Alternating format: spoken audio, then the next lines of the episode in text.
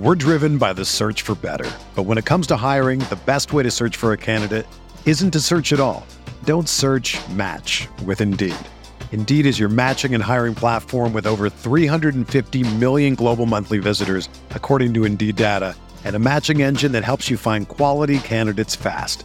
Ditch the busy work. Use Indeed for scheduling, screening, and messaging so you can connect with candidates faster. Leveraging over 140 million qualifications and preferences every day, Indeed's matching engine is constantly learning from your preferences, so the more you use Indeed, the better it gets. Join more than 3.5 million businesses worldwide that use Indeed to hire great talent fast. And listeners of this show will get a $75 sponsored job credit to get your jobs more visibility at Indeed.com slash BlueWire. Just go to Indeed.com slash BlueWire right now and support our show by saying that you heard about Indeed on this podcast. That's Indeed.com slash BlueWire. Terms and conditions apply. Need to hire? You need Indeed.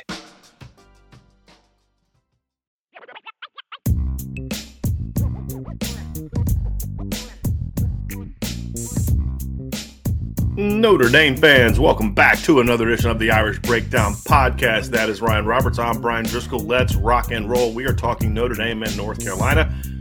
Ryan, yesterday we kind of dove into the Tar Heels, kind of broke down what who they are. Spent a lot of time on the offense because that's the side to be most concerned about.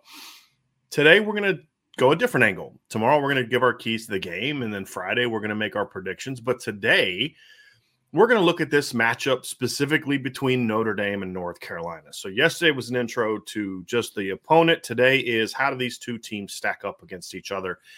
And it really is interesting. You know, we talked yesterday and we, we kind of joked that if you could take the best part of Notre Dame, it's defense, the best part of North Carolina, it's offense, make them one team that's a really good team. The problem is the other side of the ball for both teams has struggled mightily. And I'm not sure which one is worse Ohio State's or I mean, excuse me, Notre Dame's offense or North Carolina's defense. I tend to lean towards North Carolina's defense because of the quality of the competition. However, this is what makes this matchup really intriguing, Ryan. Before we dive into specifics of the run game and the pass game and the situational football, I think the intriguing part of this is you've got the good on good and the bad on bad matchup yep. in this game. And which good on good side wins that battle, which of the bad on bad sides wins that battle that's what makes this a really intriguing matchup, Ryan, just from a big picture standpoint. I mean, it's something has to give at some point, right, Bryan? Like good and bad, right? It's like no, UNC's offense versus Notre Dame's defense, good on good. One of them has to give at some point, right? Same way on the other side. One bad offense right now for Notre Dame, one bad defense for North Carolina. Who is going to capitalize on that, right? So mm-hmm. it's it literally is just like a breaking point, I think, between both these teams because they're polar opposites in a lot of ways, right? And it just how happens that the matchups are good versus good and bad versus bad. And eventually one has to come out on top, right? So I'm really interested to see just what is the breaking point before between this these teams because they are just such different football teams, like polar opposites, really. Mm-hmm. So, Ryan, when you kind of look at the matchup, it's really similar to what we have seen in past matchups, right? Going into last year's matchup, Notre Dame had been struggling for much of the season on offense. Mm-hmm. We started to see a little bit of a wake up call, a little bit for Notre Dame in that matchup, kind of in that USC game, which was which was the week before for Notre Dame. But up until that point in time, well, I, I guess I should say the last couple drives of the Virginia Tech game, we saw the offense wake up.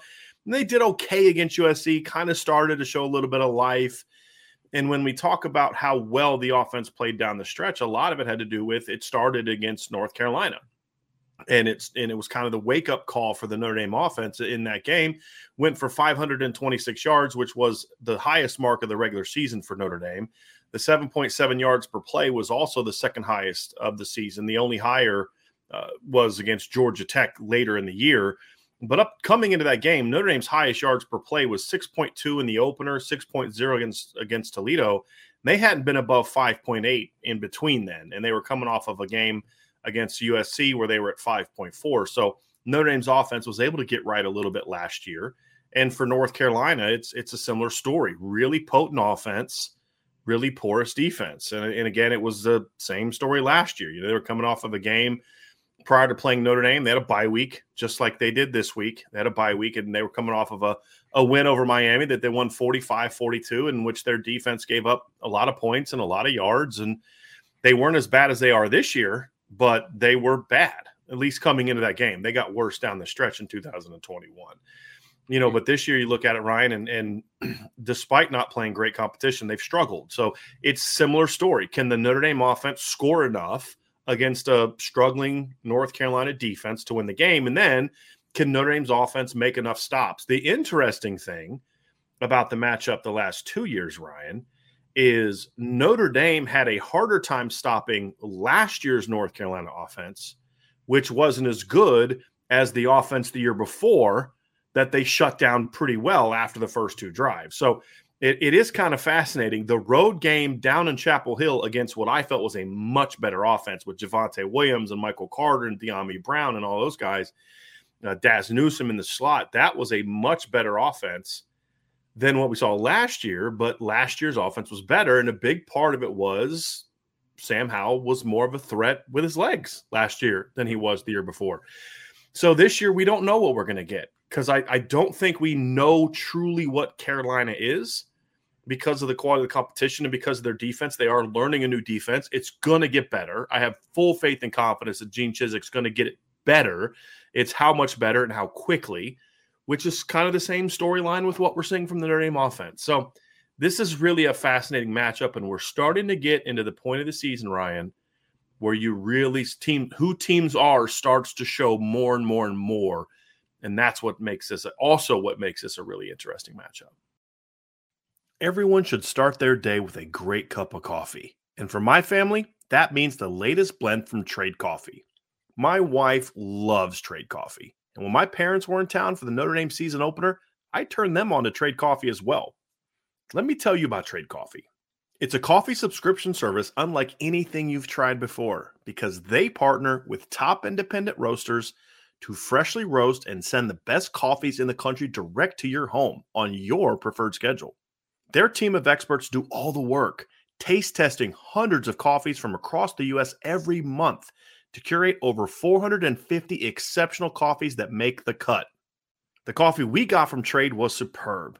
My wife is very picky with her coffee. I've told you that before, so I trusted Trade Coffee and had her fill out their quiz. They sent us three different blends and they batted a thousand. We received the Holmes blend from Sparrow Coffee in Michigan, the Big City French Roast from Joe Coffee in New York, and the Black Velvet from Atomic Roasters in Massachusetts. That's our collection, and trust me, we're adding to it. But if what I got isn't up your alley, don't worry. Trade will have whatever it is you want. You can shop their most popular coffees by roaster flavor profile, or you can take their coffee quiz and get expertly matched with coffees you'll love. So if you want to support small businesses and brew the best cup of coffee you've ever made at home, it's time to try Trade Coffee. Right now, Trade is offering our listeners a total of $30 off your first order plus shipping at drinktrade.com slash Irish. That's drinktrade.com slash Irish for $30 off. Try it out today. We're driven by the search for better. But when it comes to hiring, the best way to search for a candidate isn't to search at all. Don't search match with Indeed. Indeed is your matching and hiring platform with over 350 million global monthly visitors, according to Indeed data, and a matching engine that helps you find quality candidates fast. Ditch the busy work. Use Indeed for scheduling, screening, and messaging so you can connect with candidates faster. Leveraging over 140 million qualifications and preferences every day, Indeed's matching engine is constantly learning from your preferences, so the more you use Indeed, the better it gets. Join more than 3.5 million businesses worldwide that use Indeed to hire great talent fast. And listeners of this show will get a $75 sponsored job credit to get your jobs more visibility at Indeed.com slash BlueWire. Just go to Indeed.com slash BlueWire right now and support our show by saying that you heard about Indeed on this podcast. That's Indeed.com slash BlueWire. Terms and conditions apply. Need to hire? You need Indeed.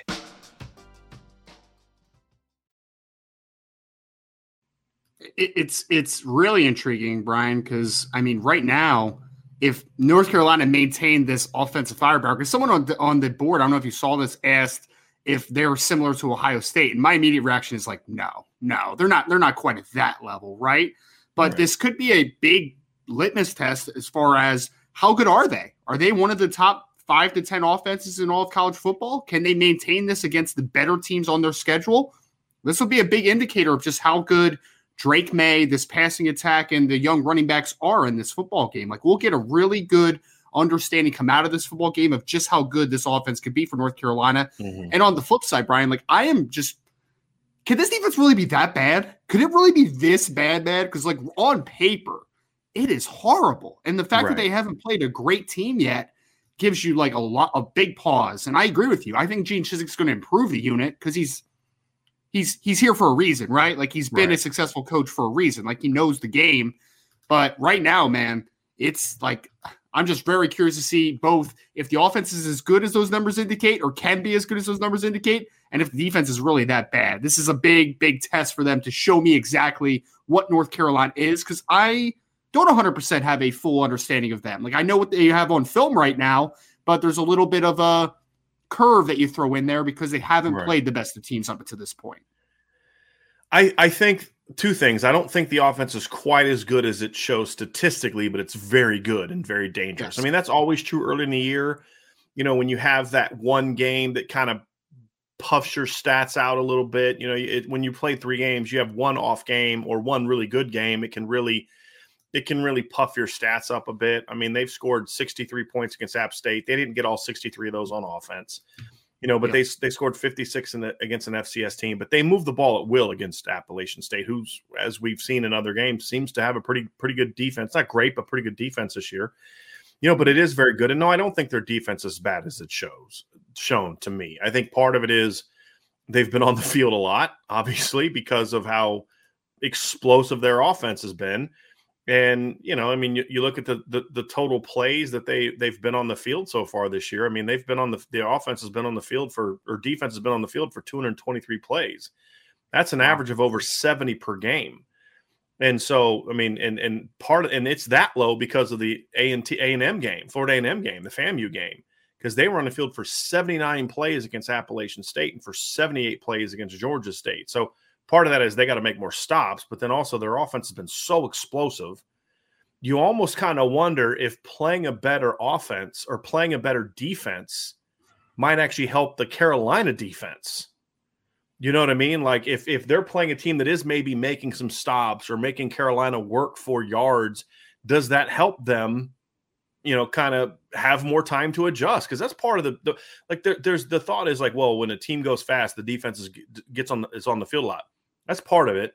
The other part of it is when a team scores fast, you don't have a lot of time in between drives to make adjustments, to get coaching done, to get communication with your staff, and then get that communication relayed to your to your players, and then make those adjustments. I mean, there's a lot of communication that goes on between series. Hey, what are you seeing? What they do here? And then you got to relay that up to the booth, or if the coordinator's down in the field, whatever the case may be. And when your offense is just really fast tempo and scoring quickly and or scoring quickly, which North Carolina does a little bit of both. They're not a blazing fast, they're not, you know, Oregon 2011 type of tempo, but they they go they move with tempo. Mm-hmm. And when you're scoring with the big plays that they're hitting, you don't have a lot of time so it's almost kind of like if you're if you're Gene Chizik, like, man, I hope the Notre Dame defense comes to play today for just a few series. You know, like we still want to score, but maybe make us work a little bit for those scores so that way we can have more time. and just like I don't think the Notre Dame offense is as bad as it's been so far this year. I mean, I think both units are going to be better than what we have seen. It's just will this be the week that it happens for one or both of them? And it's kind of hard to think of it both happening at the same time. I don't know how that makes a lot of sense, but I think that's the question: is North Carolina will get better. How much better mm-hmm. remains to be seen. You, if you're Notre Dame, you just hope that this isn't the week, and if you're North Carolina, you hope this isn't the week that Notre Dame's offense has a breakout. I mean, there's just something, like you said, Ryan, at the very beginning. Something's got to give, right? Yes. Something's got to give, and I just don't know what that what that's going to be. You know, it, and it is a little unsettling when you think about it like this, though, Bryan. Like, even if Notre Dame has a nice breakout offensively, if North Carolina is nearly as good as they what they've been on offense, I'm not even saying like to that point. Like, I'm I'm not like they're not going to score 57 points in Notre Dame, right? It, but if they are nearly that good. I don't want Notre Dame to get into the the point where like you have right. to win in a shootout, right? Like that's not your right. style. You know what I mean? Like that's why I'm cautious cautious in seeing just how good this offense is for North Carolina because if Notre Dame can bring them down a couple pegs, right? And you can kind of play to more your style than their style, then Notre Dame is going to be in this game and, and have a competitive football game. But I, I just that's why I'm more optim. Uh, that's why I'm more curious about what North Carolina's offense is compared to their defense because I do not want Notre Dame to get into that match where like, hey, we're trying to match score for score because our offense is having a good day and where our defense just isn't playing up to snuff, right? Like I think the big thing for Notre Dame is like you want to play your style of football, right? Like you want to dictate the pace of this game or at least the momentum of this game. You can't get into that shootout match where mm-hmm. that's going to f- play into North Carolina's favor, and that is not the way to go, in my opinion. For me, it's it's kind of you, you, when you're Notre Dame, and we'll get into a little bit more of this tomorrow. When you're Notre Dame, you've got to be careful that you're not playing us, and this hurt them against Ohio State. You can't get too far into the keep away game, and I've already seen people say, oh, "You got to run the ball and keep it away from North Carolina." all I, have said this all, a million times. All that does is turn a 44 to 41 loss into a 27 to 24 loss. You're still going to lose if you're not playing your game. You still got to play your game. You still have to find ways to generate big play opportunities. You're not going to beat North Carolina playing the way you did against against Marshall. Or I mean Cal. And I and I even mean not even the way that they played as far as the missed execution. I'm simply saying that game plan doesn't work against North Carolina if you're going to win, unless your defense is just brilliant, like it was in 2020. You know, last year's game was a little bit different, Ryan, uh, simply because, you know, Notre Dame always, I mean, they, they pretty much led the entire game. They were in control for most of the entire game. And, and really, it was just some big plays from North Carolina that kept allowing them to hang around. But there were multiple times. I think North Carolina took like one lead I think it was like third quarter. They quickly took a lead in the third quarter. The Notre Dame got it right back, literally uh, less than a minute later. And then every time Notre Dame, you felt like they were going to kind of pull away. You know, they went up 31 20, Carolina answered back. They went up 41 27, Carolina answered back. And, you know, you, you don't want to be in that situation where, because you don't have Jack Coan to rescue you like you did last year when the defense was giving stuff up. So, like you said, you don't want to be in a situation where now it's on the road where you know you miss opportunities to put a team away that you should put away but you have to be careful that you don't get so much into the keep away that you lose any chance of rhythm you have on offense mm-hmm. and that's the that's the that's the the interesting aspect of this matchup but let's speaking of the matchup ryan how about we dive into the matchup now? Let's kind of get to it and a lot of the stuff we can continue as we're as we're d- diving into that but when you know kind of what we're doing here today is we are going to do we're going to take a matchup we're going to discuss how notre dame's rush offense pass offense scoring offense matches up against the the, the carolina areas of that of their defense and then we'll flip sides notre dame's off defense against the carolina offense and just kind of talk about who holds the advantage based on paper try to get some context of the numbers and then also discuss some some areas ryan of the personnel matchups within these statistical matchups that are going to be important to the game. And so we're going to begin with the Notre Dame rushing offense against the North Carolina rush defense. And I think this is a you, know, you talk about the the good on good matchups or the bad on bad matchups. This is the biggest bad on bad matchup of so uh, that, that we're going to find, in my opinion. I think a case could be made that the Notre Dame pass offense is worse than the pass than the rush offense, and I would agree with that. But I think the North Carolina pass defense is a little bit better than its rush defense. I could be wrong on that, but that's kind of how I perceive it. But it's they're neither of them that good. Notre Dame had a bit of a breakout on Saturday, Ryan, and it's kind of it shows how bad you were that 147 yards is considered a breakout for a team like Notre Dame. That's what they did against against uh, Cal, uh, Cal this past weekend. But Notre Dame, as you can see, ranks in the bottom 30 in the country in yards per game and yards per attempt, as does the North Carolina defense. Notre Dame ranks slightly higher uh, in the disruptives. Notre Dame has been better at disrupting, or uh, they haven't allowed a lot of disruptives. Which this part down here, Ryan, this this number down here is actually kind of troubling if you're Notre Dame. Yes, because mm-hmm. you're in a situation where it's like you're not rushing the ball. Okay, well you're giving up a lot of negatives, or you know you've had a lot of tackles. They're not really giving up a lot of those. They had, you know, Ohio State had some, but they're not they're doing a pretty decent job of limiting negatives the problem is they're just not getting any push and even on saturday against cal we saw a, a, much better performance but it wasn't like they were opening up these gaping holes so i'm very curious how this matchup's going to be ryan but this is this is i mean it's it's kind of hard for me to to pick one I, I i gave the the advantage here I didn't give either one an advantage so i'm going to have an article coming out later breaking these numbers down, and and I went even on this one because they're both bad. And yes. I think if you were going to give Notre Dame an advantage, it would be because Notre Dame's pr- production has come against better teams than than you could argue than North Carolina's rush defense. You know, they've they've given up 56 yards to Florida A&M, which is a pretty good performance, but then 288 to App State and 235 to Georgia State. Notre Dame obviously struggled to run the football against Ohio State, only had 176 yards or 76 yards. I wish the 176 yards. That would have been a different outcome if they had rushed 176 yards. Ran for only 130 against Marshall and 147 against Cal. Notre Dame's best yards per carry uh, average on the season is 3.6 this past weekend. So, two definitely, Ryan, two struggling units coming into this game.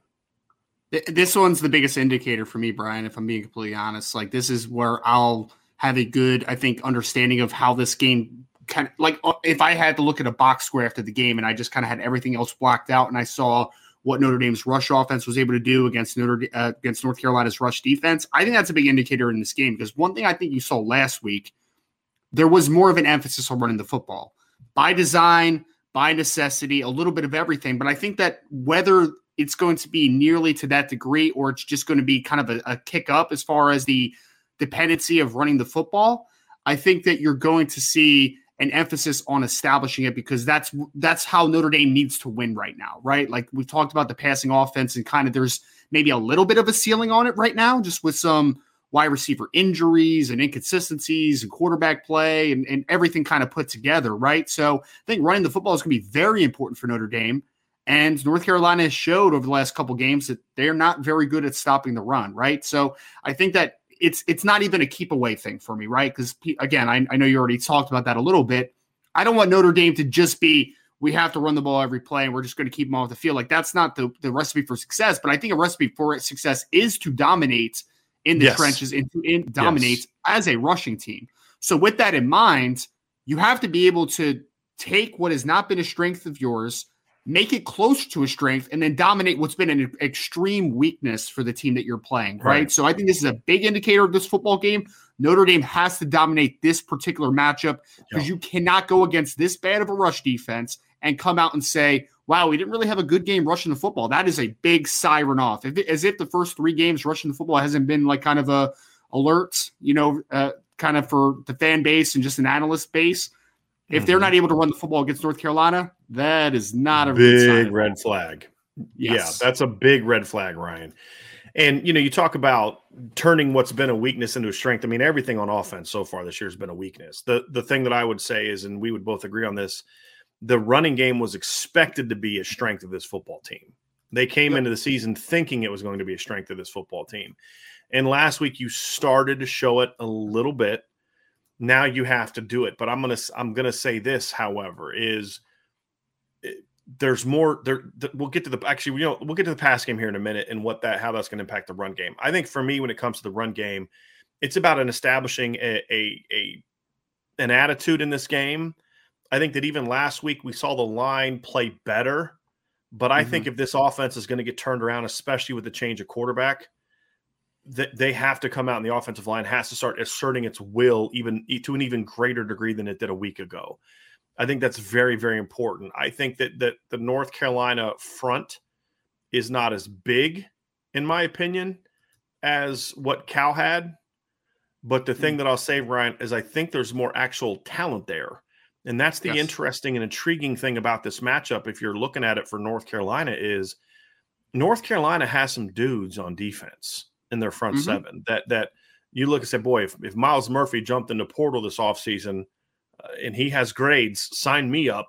You know what I mean? Like I, will take him if if Noah Taylor has a sixth year of eligibility and Isaiah Foskey's in the pros, and you're looking for a, a, another Viper to fill Foskey's shoes, sign me up. You know, I'll, I'll let him come in and provide some depth. There's some guys on this. This Desmond Evans is a young but very talented player So another guy that I would say, yeah, I'll t- I'll take that guy to provide some depth. Now, not all of them would come to Notre Dame and start. I'm not saying that, but they're good players who would be part of the rotation. Myles Murphy would start next year when Jayson Ademilola leaves, in my opinion. Yeah, but it's not that they have a bunch of bad players. They have more athletic talent than what Cal had. They're just mm-hmm. not as good of football players as what Cal had, and they're not coached as well yet as what Cal is, where Justin Wilcox and Peter Sirmon have kind of built that thing over the course of years. Gene Chizik is kind of starting over from scratch with this group. Yep. I mean, he he's having to do with the defense what Chansi Stuckey and and Harry Hiestand are having to do, but even worse because mm-hmm. the North Carolina defense was even worse than what the Notre Dame receivers and offensive line were, as we saw when they played each other last year. You know, they made the Notre Dame offensive line look pretty good you know, and, and then just their inability, they couldn't tackle. I mean, they, they, they had a play that should have been a minus four tackle for loss, pinning Notre Dame around their five yard line, turns into a 91 yard touchdown run, right? That's how bad their defense was last year. I don't think they're that bad now, even though the, mm-hmm. the statistics aren't pretty. But this is still a game that if you're Notre Dame, you have to assert your will. And it's not about ball control. To your point, Ryan, and I'm glad you said this. Uh, people said I thought Myles Murphy was a Clemson. There's two of them. One yep. is a defensive end from Clemson. Same the other is a defensive tackle. Too. Yeah, same recruiting yeah. class. The other one yep. is a defensive tackle for North Carolina. Um, that the Myles Murphy from North Carolina was was a borderline top hundred guy. It's, it's still a, a, different player, um, but he was still a good prospect nonetheless. You're still a top 150 caliber prospect in my opinion. Borderline top hundred guy in my view. Good football player. So yes, different different players. I know it can be confusing. But mm-hmm. when when I look at the matchup, Ryan, I don't want them to establish the run because they're trying to play keep away from North Carolina. That's what I yep. hate. If you're going to come out and dominate the with the run game, it's because that's the identity you're trying to establish with your football team. And I, I, just don't feel when you try to play keep away, you can win games that way. Yes, Notre Dame kept Ohio State's points down, but you know what? They lost. They lost by 11, right? You still have to score. And I'd rather win in a shootout than lose in a game like 21 to 10 against Ohio State. Right. And so yep. there does have to be that. So I don't want to, to be a ball control thing. We'll get into some of the keys next next tomorrow, but I want to see them still spreading Carolina out. I still want to see them you maintain that same philosophy that they had this past week of get your movement, get on the perimeter, do the things to make North Carolina do this because it's even more pertinent now because last week – getting the eye discipline off, getting guys moving and thinking and spreading them out and creating those those lanes allowed you to go for five yards, six yards, nine yards, and really lean on Carolina against uh, or Cal against Carolina. Those things turn into fifty yard gains because the they're more prone to the bigger mistakes where you were trying to get in a very disciplined defense to pause just enough to give you room to work. That's what the, the game plan was against Cal the purpose against Carolina with those similar concepts and similar philosophy, even though the game plan will be different, is now you're hoping to create a crease that Chris Tyree can split for a big game. You're trying to yeah. out leverage them with a motion and then a shift, you know, where where you're trying to out leverage them in a way where you're on a jet or a outside zone or something like that, where you're trying to out leverage them and then you're gonna you're gonna gash them. That's the mm-hmm. difference. So I don't want it to be a ground and pound thing. I want it to be a we're going to pound on him because this is who we are. This is who we want to be, looking at it from the Notre Dame offensive standpoint. But we're also looking to create big plays with the run game. And I think that's a big part of it as well because there's too much talent for them not to be better than what they've been. And you hope that the Cal game was kind of a step in the right direction. Because I would say going for 147 against Cal is getting to about North Carolina's average, about 190 against the North Carolina, relatively speaking. I don't yeah. know if that's going to be quite good enough with the way the pass game has been, Ryan. I think it needs to be a more dominant, big play performance. And, and even beyond the total yards, this is the number I'm going to have my biggest eye on in this game. It's the yards per carry. That needs to start going way up, way up moving forward.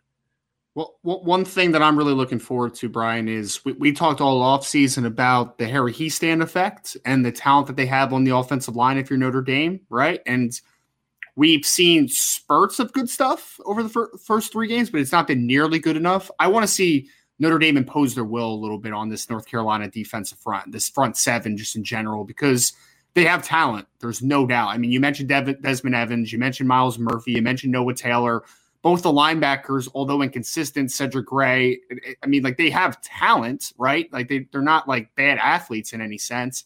But for Notre Dame to make me feel better about where they're going, I need to see that glimpse into that offensive line this week, man. I need to see Blake Fisher pissed off this week, right? Like I need to see this entire offensive line playing with a sense of urgency and moving the line of scrimmage because let's call it what it is. The front seven for North Carolina is not a good unit. It's not the front seven, the run stopping team. We, I mean, you can see the graphic and kind of come to that conclusion, right? But it's on film.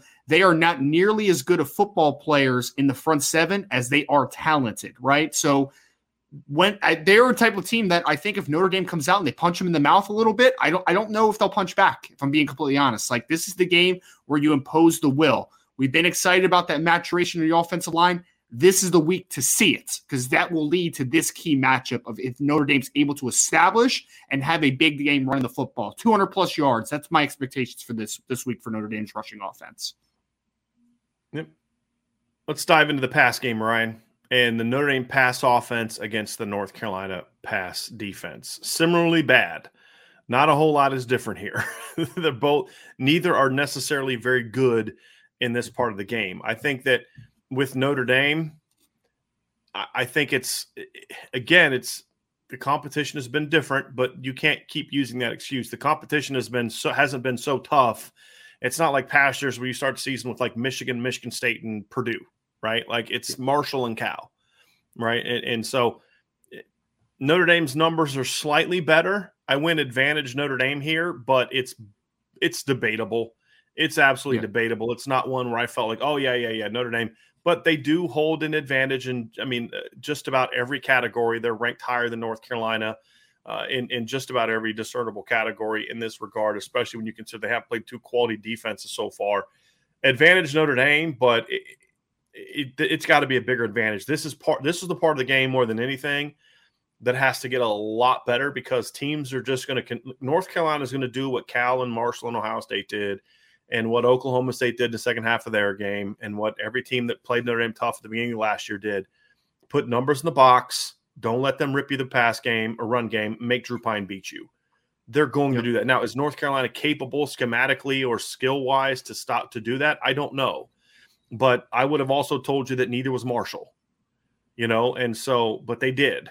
And, and, so this is a game where the pass game, Ryan, it's a slight advantage Notre Dame, but uh, you know, I just, I, I don't feel, I don't feel good about it if you're Notre Dame. I mean, this is a part of the game that is the biggest concern because if you're, if your rush, if your rush offense is going early, Ryan, and, and you do get some success early in the ground game, North Carolina's just going to say, nope, not doing. They're just going to start bringing fires and overloaded boxes to the point where like you're not going to have anywhere to work.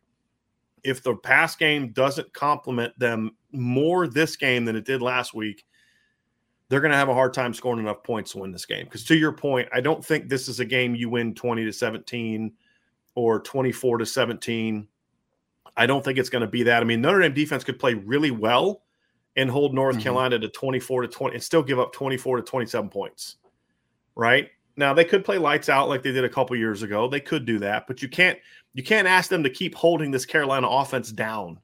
You know, eventually yeah. your offense is going to have to wake up, and the only way that happens for Notre Dame is if this part of the game right here gets a lot better in a hurry. It doesn't mean throwing 87 bombs. They've got to be more efficient. They've got to take advantage of the plays that are still there complete passes, and then do more. Tommy Rees needs to continue to get more creative with what he's doing formationally and, and motion wise and play action game and different things like that. Is if North Carolina is being aggressive, you've got to do things where you're building your pass game into your run game and vice versa. You know, so yeah. RPOs against Carolina are very successful. Play action shots can be very successful against Carolina as well. And when you get one on ones, don't be afraid to take them. I think that's the big thing for me is if you're not willing to take those shots, then you know you're, you're going to be trouble. I mean, look, App State threw for 361 yards and six touchdowns against this defense. I mm-hmm. mean, stop talking to me about it's a talent problem when I'm looking at that. When I'm looking yes. at North Carolina, when I'm looking at FAMU completing, there's passing for uh, 71%, completing 71.8% of their passes and thrown for 279 yards against this North Carolina team. When I'm seeing FAMU do that, don't talk to me about talent. Don't talk to me about it's a talent problem.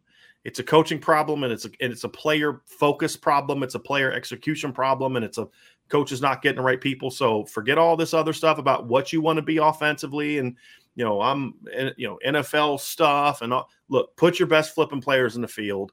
Get Chris Tyree mm-hmm. involved from snap one. Give Drew Pyne some chances to throw the ball downfield. Stop coaching scared. Stop coaching like you're afraid your player's are going to make a mistake. Put Flip into Tobias Merriweather out there. And when he makes a mistake, you say, yeah, of course. He's a freaking freshman. He's going to make mistakes. Put Eli, Eli Raridon out there and let your talented kids go make plays.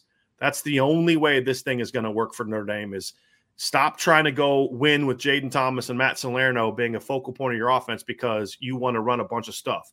Get your dudes out there – take some chances, and then when the opportunities come for Drew Pyne, he needs to hit those throws. And I think that getting, mm-hmm. I think getting the, uh, getting last week under his belt, I think is going to be big for Drew. You got the start out of your way, you got the nerves out of your way, you got the W. Now just calm down and go be you. And and I'm hoping mm-hmm. that that results in Drew getting some of the because he did a year ago. He's the the Conor McGregor strut kid throwing TD passes against Wisconsin, and this week, this last week, he looked like a kid guy that was afraid to make a mistake. Like, okay, yeah. you got that out of your way. Get back to the swagger kid. Get back to the dude that was launching bombs against against Coby Bryant beating the you know the, the having Braden Lenzy beating the uh, the Jim Thorpe Award winner for a touchdown to, to turn a game that you were down 17 nothing into a 7-13 game. 17 13 game, right? That's what I want to see. Get back to that kid. And if you do that against North Carolina, Ryan, this right here will be a Notre Dame victory in this particular matchup. I'm not saying victory in the game, but this particular matchup. That's what they need to see. But also, Tommy Rees needs to help them by giving them the best players to work with. That's a big part of this for me too. 100%. I mean, it's a it's a full effort here and there's no excuses. There's not. I mean, you talked about Brian the first 3 games North Carolina's played all due respect to Mr. Moussa from Florida A&M. All due respect to Chase Brice, who all uh, by the way, Chase Brice lost his top three receivers from last year for App State, and all due respect to Darren Grainger, who's a pretty decently talented kid from Georgia State, who also, by the way, lost his most talented receiver, Sam Pinckney, last year this offseason. If they're having that much success passing the football against North Carolina, I don't care if your backup quarterback's in for Notre Dame. I don't care. I don't care if you haven't been playing Chase well. Brice is a kid that had ten touchdowns and fifteen interceptions the last time he was starting as a Power Five quarterback. Yep. It, it, Sorry, it, and it it illustrates. No, no, you're you're 100 percent right. I mean, it, it strengthens my my opinion here. Right? It's there's zero excuses. I don't want to. If you come out of this game, you're just like, well, you know, we have some we have some flaws in our passing game. We're not playing well. No, it's not an excuse against this unit. I'm sorry, it's not. You see these graphics, people, right? Like 11 touchdowns in three games. Brian already mentioned the six touchdowns that Chase Brice threw against this team. Against There's zero. Florida A&M, Appalachian yep. State, and Georgia State. Yes. Repeat that again. It's, FAMU, yes. App State, Georgia State. It's zero excuses, man. Zero. I don't want to hear about it anymore. This is a this is a part of the game you have to win. You have to. You have to. There's no excuses. Yeah. I mean, Brian, like it, you're you're so much more. You're not. Actually, let me let me backtrack for a second.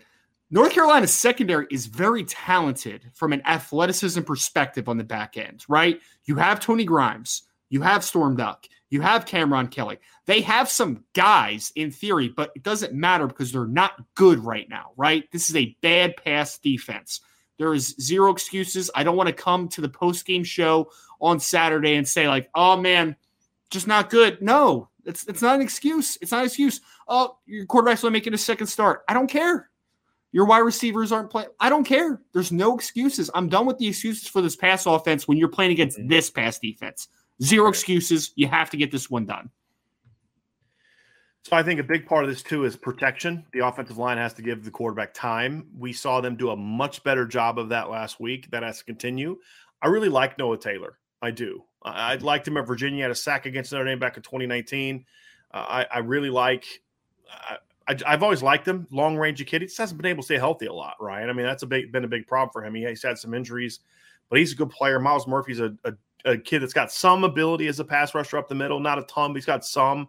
Uh, you know, yeah. Ray Vohasek is a, a, big physical kind of plug up the middle that allows blitzers to kind of come through. So there's some talent there.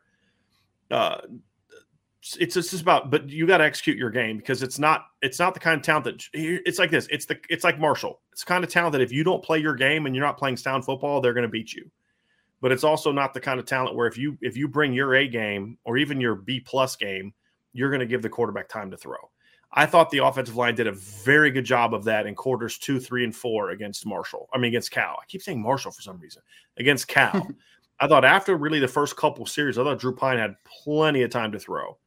If you can continue yep. that against North Carolina, then that's going to give you know him an opportunity to have some success. And look, this is not North Carolina's got a good a good fan base.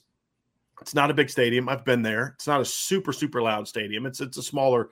It's a little bit of a smaller crowd uh, situation. So it's not like, you know, 77,000. This isn't like 110,000 people at your stadium, right? And it, it's a good fan base, but it's not going to be the kind of hostile environments, 3.30 afternoon game. It's not the kind of hostile environment that you can use as an excuse for why you weren't able to get calls and or get plays made. The reality is the opportunities are there. Notre Dame is going to have to capitalize. I think Notre Dame has the advantage going into this game, Ryan. Now it needs to turn from an on paper matchup advantage into a real advantage. But that's only going to happen if we see some continued scheme involvement, if we see more of, of Tobias Merriweather and Eli Raridon using Michael Mayer in some different ways, and then starting to kind of build your pass game around what you have talent wise mm-hmm. instead of mm-hmm. who you want to be. This is who Braden Lenzy is. Use him that way. This is who Lorenzo Styles is. Use him that way. And I think that's going to be a big part of it. So that's what I'm yep. hoping that we see. It's what needs to happen. Will we see it? Uh, remains to be seen. I mean, we've talked about it a ton, Brian. Like the pass catchers, just in general, it's a position where you can simplify things and you can take advantage of strengths that they all have, right? I mean, I forget if we talked about this on a show, Brian, or like if we talked about it just kind of off air, but why is Braden Lenzy just running outside vertical stem routes? Why isn't he working across the middle? Why isn't he getting screens? Why isn't he doing that type of work on top of some of the other stuff he's doing, right? Like Lorenzo Styles, why are like ask him to do everything that he's comfortable with. Michael Mayer, right. the one good thing with last week's game, although you weren't able to complete it, at least I saw him run a seam route at, at last week's game, right? Like I want to see all these different skill sets these guys have, but you don't have to ask them to be something that they aren't. No. Ask them to be what they are, because if you do it, you can compartmentalize roles and will, it will all fit together well. Who cares if Tobias Merriweather doesn't know the full offense? You can get him out there, you can run three routes, and he can give you some reps and potentially make some plays. Ask these guys to do what they do well. The same thing with your quarterback, right? I don't I like again, I don't care who the quarterback is against this pass defense. Ask Drew Pyne to do things that he is comfortable doing and get confidence into his game. You do that, and I think that Notre Dame's going to have a good day through the air. But until we see that, I'm going to have right. some concerns, but it's there's enough talent for it to happen. Right. Certainly. There's right. Talent's not an excuse for this game. I'm sorry. No, uh, it not. just it just isn't. It, you know, again, Jeremy Moussa went 28 of 38 for 279 yards. Right. Just stop with the excuses. Get it done. You know, if you can't do it this week, then you have a coaching problem. You know, put Braden Lenzy in the slot, do different. And here's the thing: you you last week you had the great chance to push the ball down the field, uh, and you didn't do it against a bunch of five ten corners. This week you're going up against a couple six one corners. That's even more reason to get Braden Lenzy in the slot. Don't don't put Braden Lenzy outside all game and say, okay, dude, go run comebacks and curl routes and go routes on the perimeter in the boundary against a couple six one physical experience corners. If you do that, that's not a Braden Lenzy problem. That's a you problem because no good coach is going to ask Braden Lenzy to do those things against anybody, much less these corners. So again, it, it, if the if the coaching is right this week, then I think the offense will shine. Uh, it's mm-hmm. as simple as that. And, and let's kind of get into the last aspect of this matchup, Ryan. Notre Dame scoring offense against the North Carolina scoring defense. I did not think it was possible for Notre Dame's offense, which ranks 115th in the nation in scoring and 114th in total yards and 104th in, in yards per play, to actually go into a game with better numbers than the opponent. And that's how bad North Carolina's defense is. You know, um, it, this is ridiculous. Like it, it is ridiculous. And the crazy thing is, this number right here completely – it's like when they're getting in the red zone, they're scoring. you know, but it's Mhm. this number right here is a big problem. It's a big Yes. problem. They are not a big play offense, and they are not an offense that's been able to move the chains. And eh, look, and they've been missing on some normal third down situations too, Ryan. Like, would you? I mean, they've been in some third and longs, but like Notre Dame's been getting in like third and fours, third and fives, and it's not converting. And then, of course, they Yeah. get into the third Get- ones and getting third and get stupid penalties penalties. Exactly. Yeah. Exactly. So it's not like they're just getting dominated on first and second down. They stink on third down. The interesting thing for me, Ryan, and this is where I kind of, I guess, have some hope for this offense that it can kind of get right, is that this has been a strength for Notre Dame in the past under Tommy Rees. They've actually had some pretty good third down offenses in the past. And it's kind of, it's like last year they were 46, but they got much better as the year went on. But in 2010, his first year, they were seventh in third down offense. And you, you know, you just kind of if you could just get somewhat kind of close to being that team again, then I think this team has a chance to be successful uh, against this Yep. North Carolina defense because you got to be able to move the chains because the more the more first downs you convert, obviously the more plays you run, the more plays you run, the greater opportunity there is that you can make a big play. And that's going to be the big key. You have to move the chains and then create big play opportunities. If you can do that, then I think they'll be successful. And and look, North Carolina has had a tough time stopping teams on third down. Uh, they haven't been a big turnover force team, and their red zone defense has been pretty bad. So all the Mhm. markers are there for this Notre Dame team to be able to go out and have success. And when you look at when you look at North Carolina, Ryan, and, and you look at their their kind of their production this year, it's not like they had a bad game that got them to this point. A and M went two of three in the red zone for touchdowns. App State went three of three in the red zone for touchdowns. Georgia State went one of one in the red zone for touchdowns. So, I mean, all three of their opponents have done it. And you look at their third down defense, you know, they they they gave up 50% to App State, 38.5% to Florida A&M. They did a better job on third down against Georgia State, but Georgia State's not very good on offense. But they at Yep. least improved in game 3, right? And that's going to be the interesting part is they did get better in game 3 against Georgia State in that regard. Uh, they had some other issues against Georgia State that weren't necessarily all on the defense, but you know Mhm. their defense also had some some issues in that game as well. I mean, Georgia State's last touchdown drive was ten plays, ninety eight yards. You know what I mean? Like, you know, but uh, it, it's going to be interesting to kind of see how this how this plays out, Ryan. It is. But you got to hit some big Uh, plays in this game. Yeah. Well, I'm glad that you pick, you picked out the third down offensive performance from Notre Dame so far because that was actually one of the first things that I noticed on the graphic. Mhm. Honest, uh, when you kind of were just starting to talk, and it's so funny, Brian. Like when you think about just the struggles they've had, you start thinking about you know Notre Dame getting stuffed on third and fourth and one against Marshall. You start thinking about the false start penalties, and it's it's just been ugly, man. Like it is. Like I always. I, I, I talk to myself sometimes when I watch football games, and my wife makes fun of me. But like usually on like third downs, when Notre Dame needs a big third down, or the team that I'm rooting for, I'll just say like you know just get a fir- just get get the conversion and, and breathe, right? Like get the conversion and breathe because it's a high stress situation at that point, right? Third downs are very high stress, and it's been a very it's been a killer to my psyche and the Notre Dame psyche Yeah. so far this year. The fact that they have been just so bad on third down, right? And Yeah. again, this is one thing has to break here, right? Either North Right. Carolina is going to come out of this game and say, like, defensively, we feel a ton better about what we have been over the first three games. This is where it's going to go better for us. Or you're going to look at Notre Dame and you're going to say, oh, this is the get right game. This could be a get right game Mhm. for both of these units on this board. The question is, who's it going to be? But it's going to be a big tell again how explosive Notre Dame could be against this team. I, I need to see some big plays. It needs to happen. If you're just Yeah. a ground and pound team against this team, I just I'm not sure that that's a. I th- I don't think that that's a recipe for success because I think Notre Dame is going to get the threat of making themselves too one dimensional if that's just the, the point of emphasis, Yeah. right? So it's going to be interesting to watch. You know, and, and I You think don't like this is where Carolina not- barbecue? You don't No, like Carolina barbecue? Sorry, I just saw No. it in the chat. No, it's Sorry. okay. Yeah, I do not. Uh, somebody asked me if I was going to get some Carolina barbecue. Uh, I am not. The only the only place I've had barbecue in the Carolinas that I've really liked. There's a place in Clemson called the Smoking Mhm. Pig, which has got some really mm-hmm. good barbecue. We enjoyed it there, but it wasn't like what I got. I got pulled pork and I got brisket. And it wasn't really like it wasn't really vinegar based. I don't like the vinegar based barbecue. Yeah, So vinegar's not that- the best. Good Yeah, point. that's my Good point. It- it's not as bad as the Alabama sauce or whatever, like the white sauce. Yeah, so I've never had that before. I never had that before. I, I would never suggest it. Yes. Uh, yeah, it's not my not my thing. I, I remember I first time I ever had it was I was actually uh, my freshman year of college. I actually went to college in North Carolina, uh, in Fayetteville, Vietnam, and I had some barbecue down there. I was like, yeah, this is not good.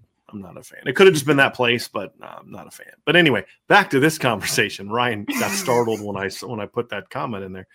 Um, the, the, this is where I think Notre Dame not having Avery Davis has hurt the most because A- Avery Davis was kind of Tommy Rees's third down security blanket. You know what I mean? Like he would design stuff that that he would always like have a plan, a Mayer slash eh, Avery Davis third down plan, right? And I don't think he trusts the current group of receivers as much as he did Avery. Understandably so. I mean, when Lorenzo Styles is dropping a ball on third down that hits him right in the hands, that's not Drew Pyne's fault. That's not Tommy Rees's fault. That's Lorenzo's fault, right? He's got to make that play. And he's capable of making that play. He's a very talented player. He's just got to make the play. You know, when other guys are doing things that that you're just saying, hey, the, the call's there, you got to execute it. So he's going to have to figure out who's my third down guys other than Michael Mayer because teams are looking at Michael Mayer on third down. They're keying on him on third down. Who's going to become your new third down weapons? And somebody's got to step up and say, "Hey, coach, third down, get me the rock." And that's that's where Avery Davis was like. He was just that kind of the guy. Like when it was third down, it's like, okay, all right, you. I've been hanging out the first couple downs, but now this is my down. This is my down. Yeah. And that's where you know not having Avery's hurt there. If we're going to be honest, I mean, you not having Avery doesn't excuse all of this, right? Because other people haven't stepped up. Uh, but that's the one scenario where it, it has hurt and nobody else has stepped up. But you've got to find some other weapons. You've got to find some other options on third down because you can't keep doing that. You're they're not good enough at the skill positions, in my opinion, to win a win the rest of their games if they're anywhere close to that. Because the only way you can win the games left on your schedule, the next nine games, with a third down offense that bad is if you're just ripping off 50 yard plus touchdown after 50 plus yard touchdown. That's it. Yep. And and there aren't many teams good enough to do that. There just aren't. So that's going to have to be an area that's going to improve. So I give Notre Dame the slight advantage here, Ryan, in, in this matchup. I do. I, I think it's it's all of them are close to even. I just think that that this matchup is slightly favors Notre Dame because of the red zone difference. Is really the big thing for me. Is That's is fair. where I see this being a potential area for success, and I think that's an area where Notre Dame can and should continue to have success. If they can keep that red zone success and then start moving the ball more effectively, you're going to see the points per game jump way up because that's how you score, right? I mean, you every time we get in the end zone or in the red zone, we're getting touchdowns. And just so you know, Mhm. for me, and I'm I'm I'm, I'm confident Ryan agrees with me. I don't care much about that number in the red zone. I care about that number in the red zone. I care about the 100%. touchdown percentage. You can be a bad scoring offense and a high red zone team, but if you're not giving, and you could be a team that like Notre Dame last year, was it last year that Notre Dame had a really, might have been Clark Lea's last year, but there was a year recently where Notre Dame's red zone defense ranked like in the 90s because teams, when they would get in the red zone, would score a lot. It was, yeah, it was Clark Lea's last defense in 2020. They ranked mm-hmm. 89th in the country in red zone defense.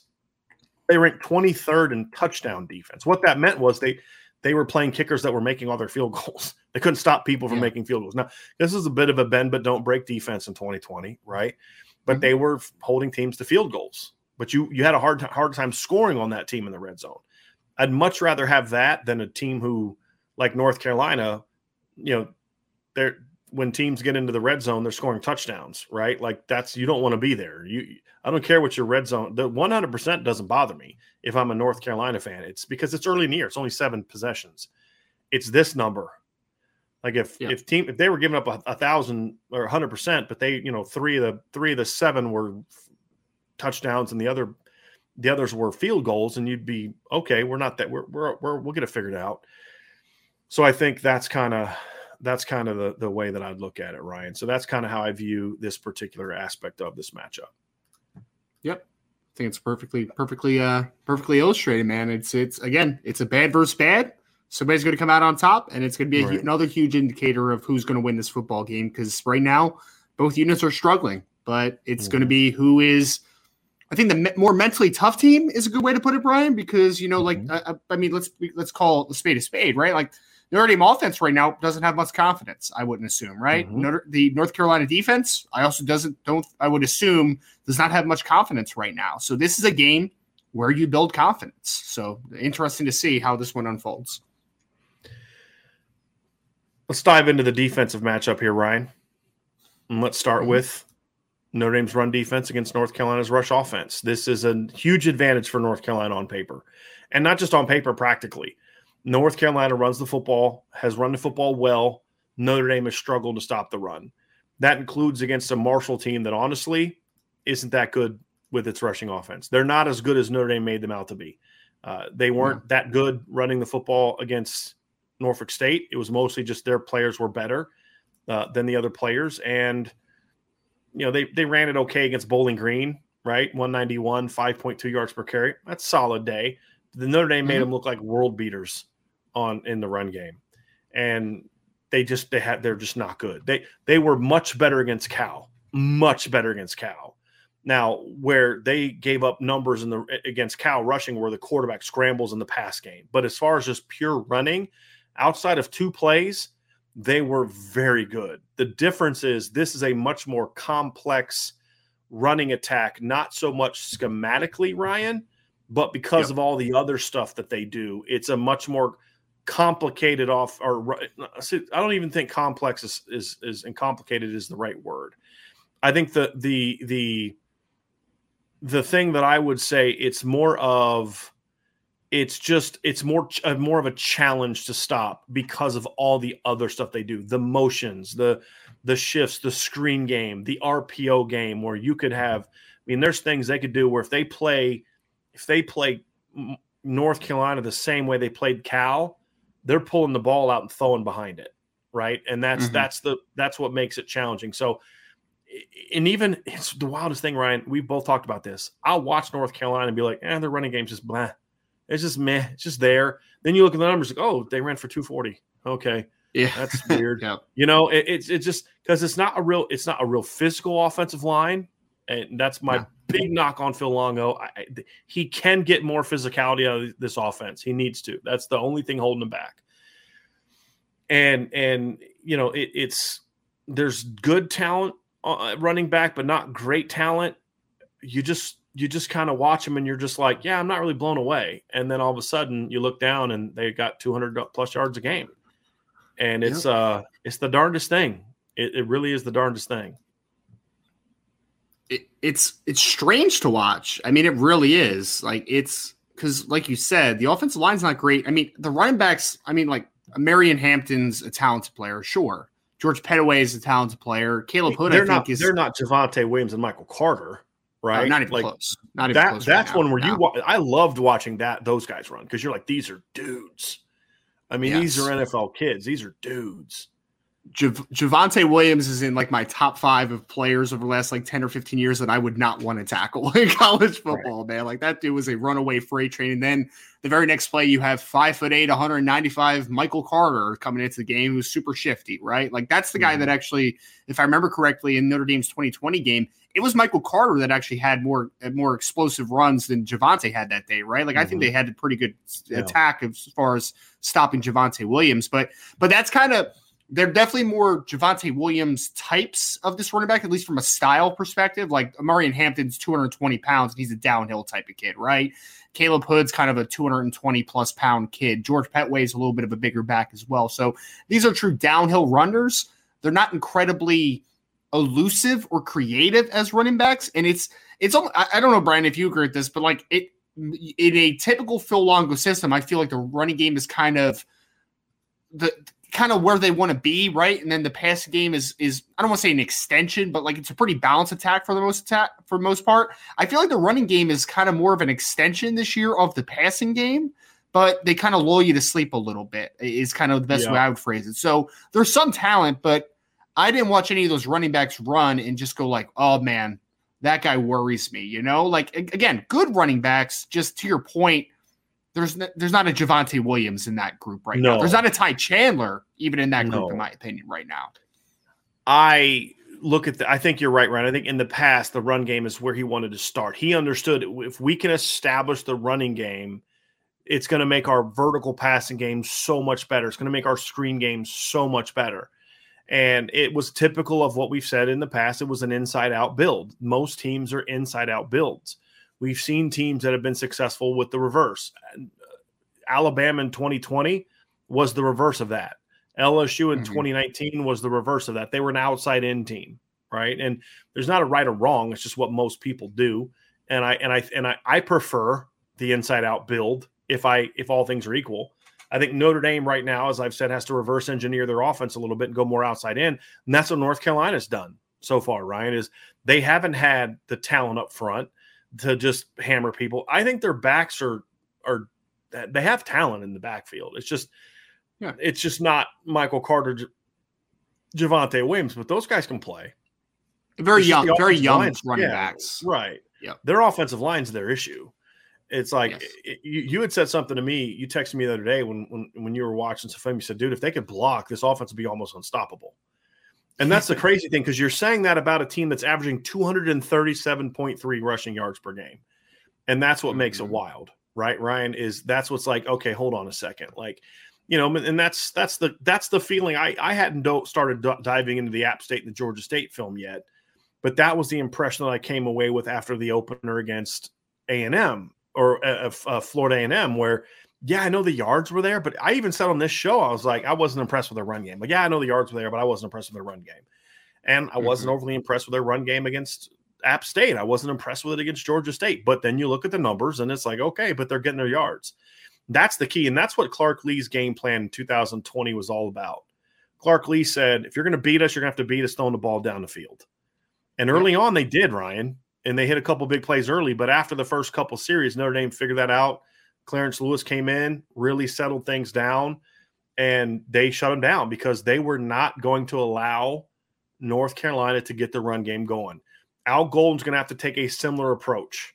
My concern is that he was going to go, and from what I'm told, he was going in that route against Marshall and then just reverse course and went with more mm-hmm. of a mm-hmm. passing oriented game plan, and it crushed them because they were not prepared to defend the run. I'm concerned that they're going to have a pass oriented game plan against North Carolina, and it's going to allow them to rip them with the run game, which is going to allow that offense to just start leaning on Notre Dame, which then opens up. Then Brandon Joseph has to get more involved in the in the run game, and then that's going to open up some big play opportunities down the field.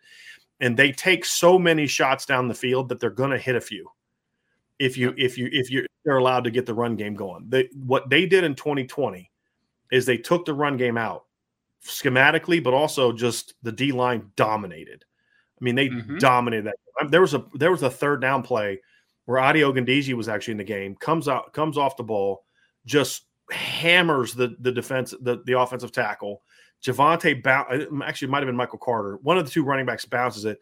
He basically just disengages and chases him down at the line of scrimmage. I mean, just because it was a great set edge where he knocks guy back, forces the bounce, but he never let the guy get into his body. So he just because mm-hmm. he had such long arms, he just never let him get his body, and he just comes off and makes the play. And they're just yep. like North Carolina guys were making cuts and getting like three, four, like four or five yards past the line of scrimmage, but they were two yard gains. Not not the line of scrimmage, getting like three to four yards, five yards past the offensive line. But they were only two yard gains because Notre Dame was just driving the Carolina guys in the back because it is a slow, passive running attack. It's it's inside zone that kind of looks like mid zone, right? If somebody told me it was mid zone, I wouldn't be surprised. It's outside zone, it's counter, it's G wrap, it's quarterback draw, all stuff with a pet. There's passivity to how the offensive line plays. A yes. good defense, and this is why this is why Clemson constantly dominates Wake Forest. And we'll see if they can do it again this week because Clemson. So many teams, the mistake they make against Clem, Wake Forest is okay, we can't be too aggressive because they're going to pull and throw. And Clemson says, no, forget that. We're going to push their offensive line into the quarterback and not give him the time to do that crazy slow read because we're going to push his mm-hmm. guards right into the quarterback. That's yeah. the and that's what Stanford used to do to Oregon. We've talked about this. Crash the mesh, right? Force him to declare where he's going to go with the ball. Same thing with the triple option. I've been arguing for years. Best way to tra- attack the triple option is attack. Is to, the best way to stop the triple option is to attack it. Force the quarterback to declare early because if he's got a pitch before he gets to the edge of the line or to the perimeter, you now know where the back is going, and they've never had great backs. It's the same way against Carolina. If they want to run this stuff, then you freaking take that offense. If you see a, if you're the defensive end and you've got to set the edge and you see a guy pulling, then you take that offensive tackle and you drive him right into the puller, drive him right into the puller, right? And that's how you stop this run game. You know, be aggressive up front. You know, gap discipline is important. It's not just everybody shoot through a million gaps, but be aggressive, reset the line of scrimmage, and then attack. If you do that, then that allows you to stop them with your box. If you can stop their run game with your box, you've got a chance. If you have to start yes. getting your safeties and your rover and your your you know your corners more involved in the run game, that's where they become dangerous because then those guys start peaking, and that's when the RPO and the play action game starts ripping you for big plays. If you can dominate mm-hmm. the line of scrimmage, drive them back, be aggressive. If he takes a passive defend the width of the field, protect the pass game type of approach, then North Carolina is going to have success running the football, which means success overall, in my opinion. There's no doubt. I mean, the, the starting point for me is that the offense line's not good. You mentioned that already, right? I think the left tackle is their best player, and even he is maddeningly inconsistent, right? The right tackle is not very great, very good. Center's fine. Right guard is not very good, and left guard is fine, right? So you have two okay players basically on your offensive line if you're North Carolina. You need to dominate the line of scrimmage, Bryan, because like you showed that rushing attack that can kind of lull you to sleep, right? Well, can't lull you to sleep this week, man. You got to dominate up front. And then the other big thing is if you're playing aggressively, I understand that Drake Maye is a pretty good athlete. Like he's a solid athlete, right? Like he's had some pretty good rushing numbers so far. He's another guy that off of off script plays can run the football and kind of scramble and do all those types of things. But again, we saw it last year with Sam Howell. You need to get the quarterback on the ground, man. Like this is this mm-hmm. is a mm-hmm. game where I think Notre Dame can stop the run to a high degree, but they can't let these scrambles just kind of extend drives and convert 3rd mm-hmm. downs and do all that type of stuff. It's up to the defensive line to create pressure and finish, but also the linebackers need to be a lot better this week. They have to be. It, this is one where I don't necessarily want to spy Drake Maye all the time because I don't think he's that much of a rushing threat. But you can't he can't break the pocket and then your linebacker just whiffs or is late in pursuit or takes a bad angle heading to the sideline like we saw Marist Liufau last week, right? So that's the biggest thing is that we've talked about not only the running game being at a good rate so far, but also the quarterback has been a little bit of an extender too. So the first and second levels of this Notre Dame defense need to finish plays. They have to. This is not this second effort runs and scrambles have to be eliminated in this game. You have to be able to win on first contact, win early in reps, and you do that because of what you just said. Be aggressive. Go for it, man. Cause hate mayhem, cause chaos. That's how Notre Dame wins this game up front. And their offensive, their defense line versus offensive line should again, in theory, on paper, be a massive advantage for Notre Dame. They have to go out and do it, but I'll take Isaiah Foskey against either one of these offensive tackles. I'll take Jayson right. Ademilola against any interior defensive line, uh, offensive lineman, excuse me. This is another game where your dudes need to be dudes on the defensive side right. of the ball. Because to your point, Ryan, I agree with everything you just said, but I also would have said the same thing last year. And North Carolina rushed for 224 yards against Notre Dame last year and and you know so so yes you are correct but it comes down to ex- gain execution and then then it does come down to containing the quarterback. You know north carolina went for 565 and 7.9 yards per carry against Notre Dame last year. If that happens again this year it will it will be a loss in my opinion. I i think it will yep. be a loss. So they're going to have to they're going to have to execute better like you said. They're going to have to control the line of scrimmage. When you get shots in the backfield and you will make the plays. I think you nailed that's the big part ryan that you hit on if you get a chance for a minus, you got to get a minus. You have to yes. get a minus, and and that's where this this team needs to be. So run game is going to be a very intriguing matchup. Slowing that part of it down is going to be very very important. Uh, Notre Dame did not do a great job of that last year against Carolina. They did a tremendous job of that in 2020. I mean, here's what North Carolina's rushing numbers were that year before they had a 338 yard game, a 326 yard game, a 394 yard game, a 184 yard game against Carolina. In a year game, they threw for 374. They had 192 against Wake Forest the week before. They were coming in 2020. They were coming off a game. They scored 59 points. They had scored back to back 50 point games, and really they had scored at least 41 in four straight games. 794, 42 yards and 8.9 yards per play is what they were averaging coming in that game. Notre Dame held them to 298 yards of offense, 87 rushing.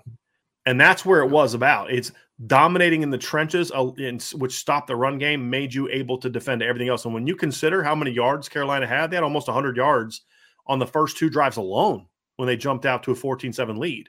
Notre Dame settled down and, and really dominated. They didn't really cross midfield again until the second half when they had their field goal drive. And a lot of that was without Kyle Hamilton. So it, it, it's because what they do that day, Ryan, they dominated the trenches. And when they had opportunities to get minuses, they got minuses. And that's that's the thing that's that's going to be different with about this. So let's go to the pass game, Ryan. This is a very intriguing matchup. I actually think this is. I, I gave this one an even matchup, to be honest with mm-hmm. you. Now, the reason why is I, I, I do think that Notre Dame's Notre Dame's numbers relative to North Carolina's are similar, even just without context.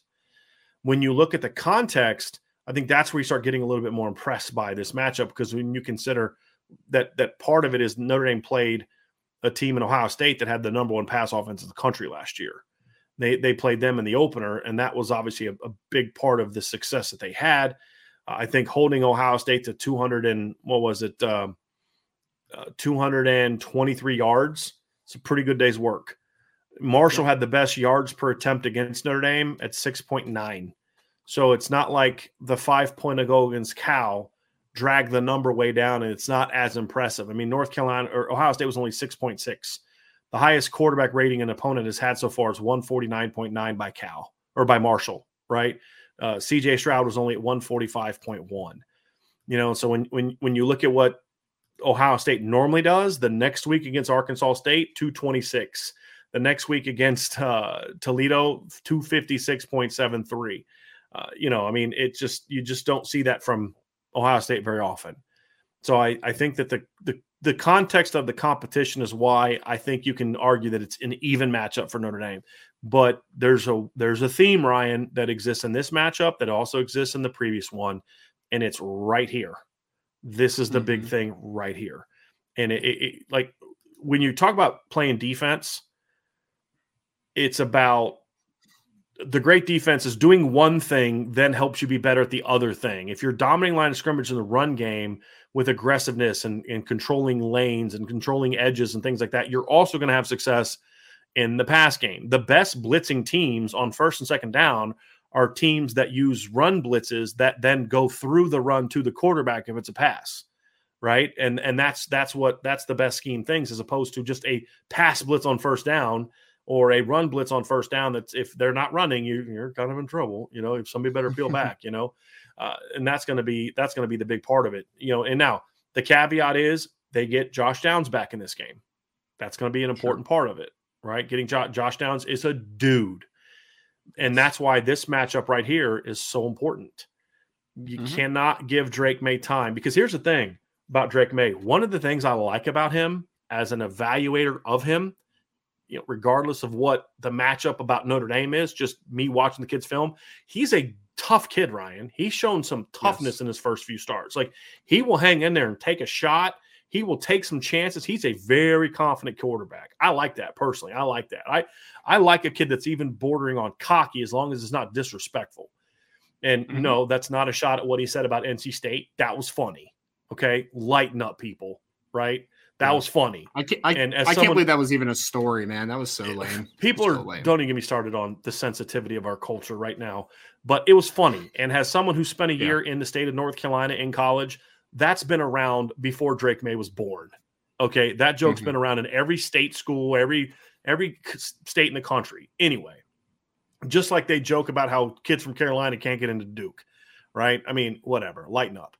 However, when I look at this this kid, the thing I love about him is the thing that could play into Notre Dame's favor if the defensive line dominates, because he will take some chances. And if you can harass him enough, some of those chances are going to be plays where you can make a play on the ball. Notre Dame, yep. here's a crazy thing. In the previous 12, the previous 13 years, going back all the way to 2009. So, Ryan, I, like this is this is wild going all the way back to 2009, I have not been able to find any period of time where Notre Dame went more than two games without intercepting a pass in the same season.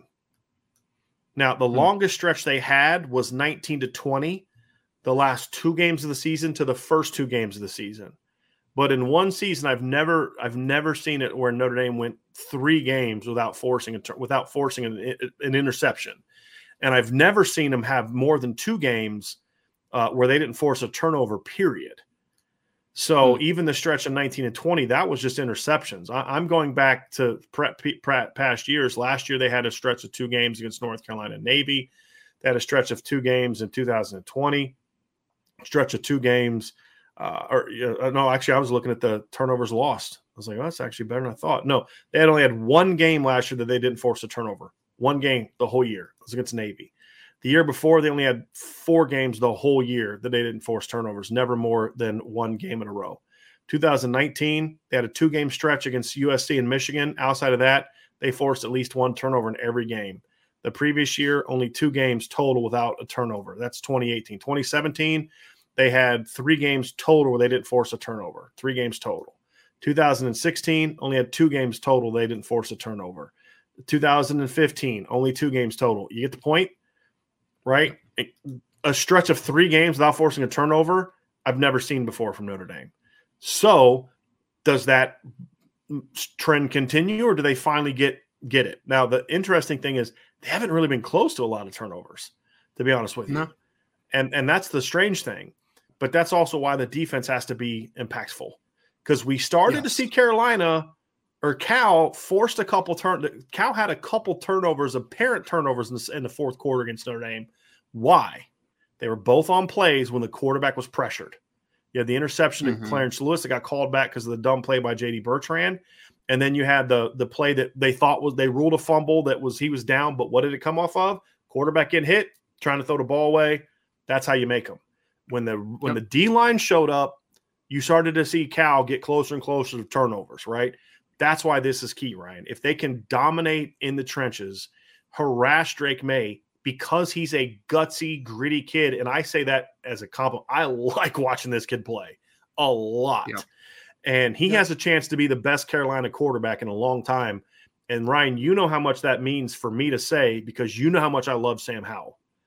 Right. Yep. And and that's me saying that after three games. Now, again, it's early. Let's see him mm-hmm. play a team like Notre Dame first. But I really like this kid. But part of the thing I like about him is the thing that can hurt him if a team can har- can harass him and that's going to be the key because if you can consistently get pressure on him, he will force some balls. He will take some yep. chances. He will try to throw a ball that he that that you hit him too quickly and the ball floats and you can make a play. Those are going to be the keys for him because he's never faced the size and speed that he's going to face on Saturday. With all due respect to Georgia State and App State and Florida A&M, he's never faced the kind of talent, length, and size and speed that he's going to face from Notre Dame on Saturday it's funny, Bryan. I feel like there's two different ways of thinking about defense ideologically to forcing turnovers. One is what I think we both agree on is that pressure creates turnovers, right? And then the other one is, hey, let's let's play back a little bit. Let's let them nickel and dime us a little bit, but we're going to force them to to have to use a lot of plays to score, and more plays equal more opportunities to potentially make a play, right? But I am definitely more on the the former there of creating pressure and creating may- mayhem and mischief and chaos or whatever, however you want to coin it. Like I'm a big, I'm a big advocate of pressure, right? So I agree with you in the sense that right now, Drake Maye is a very confident kid in the pocket, man. Like he, I, I put on the board yesterday, boards.irishbreakdown.com. You can see underneath there uh, just kind of a little rundown of some of their offensive – main, you know, best offensive playmakers. And obviously, I started with Drake Maye. and for a redshirt freshman, I call him unflappable right now. But the thing about it is, is that he hasn't played a defense that can make him become unflappable, right? Like he hasn't been under a crazy amount of pressure. He's a very he's a very r- rhythmic type of passer where he's just trying to get right into what he's doing. He's pretty methodical when he gets it going, right? But to Bryan's point, there are plays where he'll hold the ball and he'll let things develop. And he's very confident inside the pocket. And he has pretty good movement skills. for for a guy that's a little bit of a bigger cat, you know, six four and a half, 220 pounds. So this is again, I go back to it, Bryan. We talked about it on the running yeah, Bryan, game. He's not your typical six foot four, 220 pound kid. I mean, no. he, he's a good athlete. I, I, I won't be shocked if I found out he played like basketball or baseball or something like that in high school. I wouldn't. I think I think I think he did. I'm pretty sure I looked at his bio the other day and he was a ba- he was a baseball basketball player. I'm pretty yeah, sure. Wouldn't shock don't me. quote me on that one. Yeah, but wouldn't he, shock. Yeah, man, he's he's a he's what I really love about him though, Bryan. It's not just quantified by like his ability to run the football. Like he's a good mover in the pocket, right? Like he buys subtle, he has subtle movements that kind of buy him a little bit of extra time. But I talked a little bit about the defensive line importance in this game, the front seven importance. It goes from the run game perspective and the pass game perspective. They have to get to this kid. They have to get him a little bit uncomfortable because the first three games of the season wasn't really uncomfortable for him, right? And at the end of the day, although I agree, I think this kid's extremely talented. And my, my NFL draft hat is already on with this kid. Like, wow, this might be a dude. This might be a guy. Mm-hmm. You know, this might be that type of dude. But at the end of the day, though, he's a redshirt freshman that is only starting his fourth football game on the college level, right? So he's still an inexperienced player from a playing time perspective. So if we if Notre Dame's able to create pressure on this young man, there are some bad decisions that are most likely in the barrel for him, right? There's going to be some time because he's not going to go his entire college career with averaging one interception every four games, right? Like that's pretty pretty outrageous what he's doing so far. I think that you're going to be you're going to force mistakes. I think Notre Dame is due for a couple turnovers this game. You have to make Drake Maye uncomfortable. That's the main thing because we mm-hmm. know Josh Downs is incredibly talented. Talked about the tight ends yesterday, Morales and Nesbit, and the, even the third stringer is a pretty good football player. Pace Sauer, who filled in while Downs has been out as their leading receiver, is a pretty solid football player. They have weapons. So the biggest thing is that I need to you need to make this kid uncomfortable in the pocket. You need to see if you can get to a point where he is a little flappable. That's the biggest mm-hmm. thing for me is the pressure. I think it's really going to showcase just how good this Notre Dame defense can be because right now they're facing a quarterback that has all the confidence in the world with what he's doing. When you need mealtime inspiration, it's worth shopping Kroger, where you'll find over 30,000 mouthwatering choices that excite your inner foodie. And no matter what tasty choice you make, you'll enjoy our everyday low prices, plus extra ways to save, like digital coupons worth over $600 each week. You can also save up to $1 off per gallon at the pump with fuel points. More savings and more inspiring flavors make shopping Kroger worth it every time. Kroger, fresh for everyone. Fuel restrictions apply. Another day is here, and you're ready for it. What to wear? Check. Breakfast, lunch, and dinner? Check. Planning for what's next and how to save for it? That's where Bank of America can help. For your financial to-dos, Bank of America has experts ready to help get you closer to your goals. Get started at one of our local financial centers or 24-7 in our mobile banking app. Find a location near you at bankofamerica.com slash talk to us. What would you like the power to do? Mobile banking requires downloading the app and is only available for select devices. Message and data rates may apply. Bank of America and a member FDIC. Let's go to the final piece of this, Ryan, and this is advantage North Carolina. I mean, look, Notre Dame's done a nice job, but Notre Dame has given up points in situations they shouldn't give up. Now, uh, I would I would argue that the the the that number's a, a tad misleading, uh, not by a lot, but just a tad, because Notre Dame is a team that that uh, gave up a defensive touchdown or an offensive touchdown, I should say. Uh, so you take you take that out, and Notre Dame is giving up. Uh, excuse me, give me a second. I hit the wrong thing. Notre Dame is giving up 19 points a game, so they are sub 20. Uh, but still, even then, you, you, the points need to be down more. You, you should have made a there's a couple stops against Cal. You should have made. There's a couple stops against Marshall. You should have made. So Notre Dame defense has been better than their numbers show, but still not nearly good enough. Ryan. And uh, I think there's there's some aspects of this where they've been able to catch some breaks. They've had a couple missed field goals already, so that kind of counters you know the the the turnover a little bit. Uh, but the reality is is that North Carolina has been just unstoppable on offense so far. And and I mean they, they didn't play great against Georgia State and still scored 35 points. And the thing I liked about that game too is they made plays when they needed to make plays you know, to put the game away. The game wasn't quite as competitive as the final score of 35 to 28. So I think this is advantage North Carolina, uh, but for Notre Dame, it, it, comes down to the previous stuff, dominating the trenches, so that way you can get North Carolina. Here, here's a big. Here's is a big part of North Carolina's success right here. is yep. they their ability to move the ball on third down has been exceptional this year, Ryan, because they are so good on first and second down.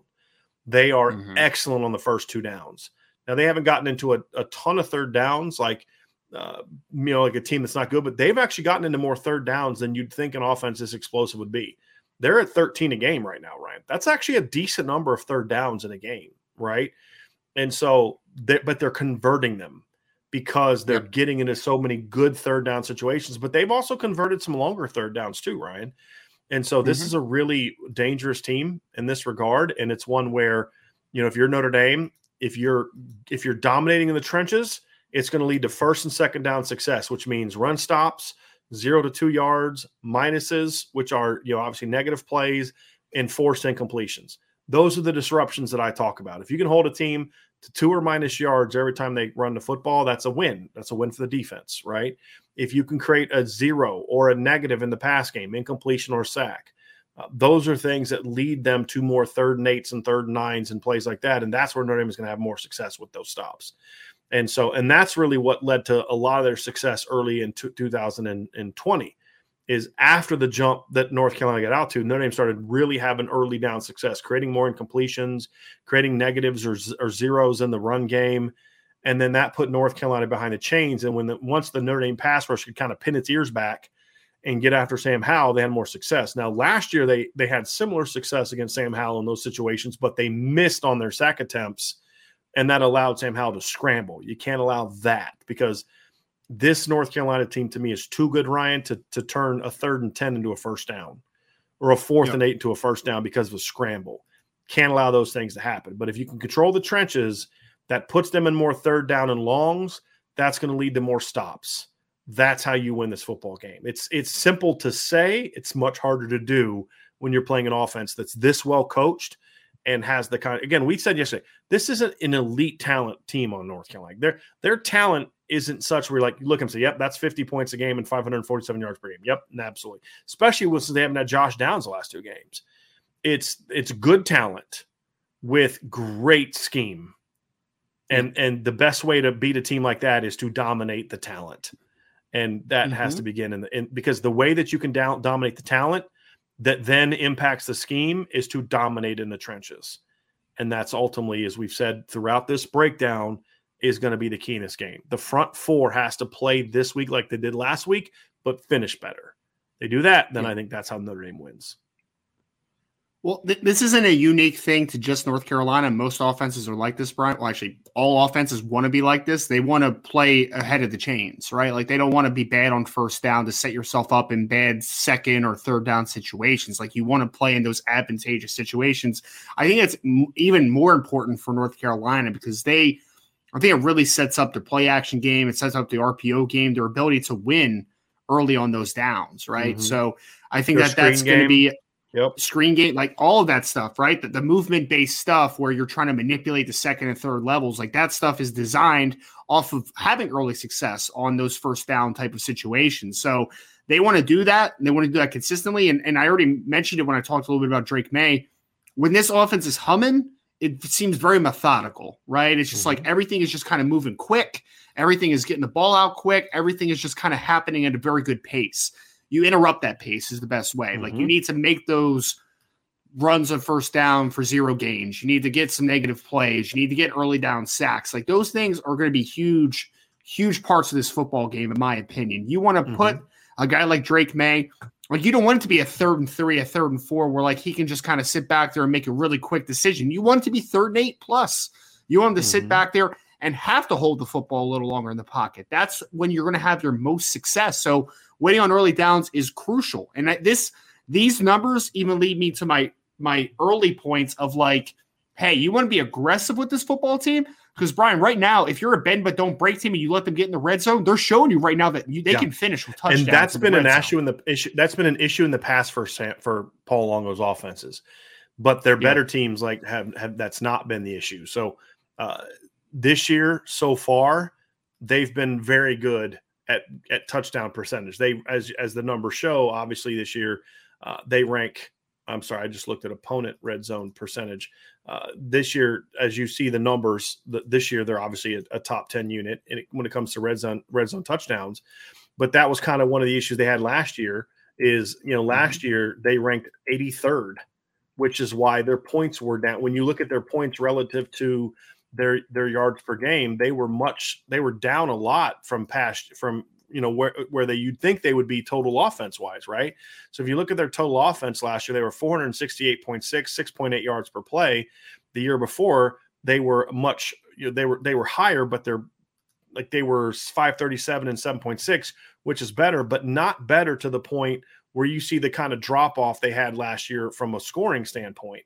They were down at 35 points per game and and so or excuse me uh yeah 35 points per game and they had some really rough offensive games last year and part of the, mm-hmm. you know mm-hmm. 21 points against south carolina in a bowl game 10 points against virginia tech in the opener you know 22 against georgia tech uh, later in the season and the reason they had that, that success is because they had trouble on third down and they had trouble turning possessions into touchdowns and that's a big difference and you know if you go if you go look at the red zone numbers and you and you just put the touchdowns in turn you have the same touchdown conversion rate in 2021 that they had in 2020 2020 you'd actually would have scored about the same if not more points than they did the mm-hmm. year before.